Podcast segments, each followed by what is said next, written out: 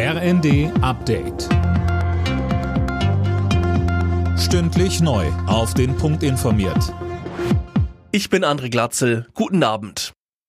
Mit dem Bürgergeld wird ein großer Schritt getan, um die Lebenswirklichkeit vieler Menschen zu verbessern. Das hat Arbeitsminister Heil im Bundestag erklärt. Nach der Einigung des Vermittlungsausschusses gestern stimmen Bundestag und Bundesrat morgen über die Reform ab.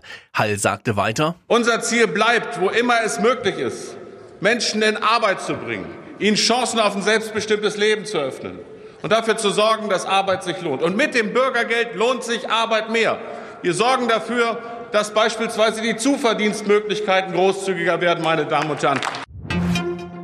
Im Krankenhaus soll eine Behandlung nicht mehr davon abhängig gemacht werden, wie sie abgerechnet werden kann. Das hat Gesundheitsminister Lauterbach im Bundestag erklärt. Die Fallpauschale soll gestrichen werden. Künftig soll wieder zählen, was medizinisch notwendig ist. Im Kampf gegen die hohen Preise für Strom und Gas haben sich die Energieminister der Mitgliedstaaten auf weitere Maßnahmen geeinigt. Unter anderem wollen sie gemeinsam Gas kaufen, um bessere Preise zu bekommen. Das Ganze muss noch offiziell verabschiedet werden. Der Wirbel um die One Love Armbinde bei der WM geht weiter. Innenministerin Faeser hat sich nach ihrer Rückkehr aus Katar zu ihrem Treffen mit FIFA-Boss Infantino geäußert. Dabei hat er offenbar den Eindruck erweckt, er würde die Binde zum ersten Mal sehen. Dann hat er mich angesprochen, ob das die Binde ist. Dann habe ich ihm gesagt, ja. Und ist nicht so schlimm, wie Sie denken, oder?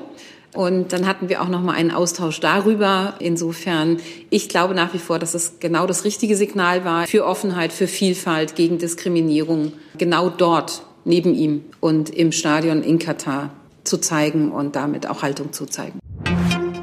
Im zweiten Spiel des Tages bei der Fußball-WM in Katar sind keine Tore gefallen.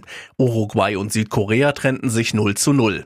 Zuvor war die Schweiz mit einem Sieg ins Turnier gestartet. Gegen Kamerun stand es am Ende 1 zu 0. Am Abend steigt dann auch Topfavorit Brasilien gegen Serbien in die WM ein. Alle Nachrichten auf rnd.de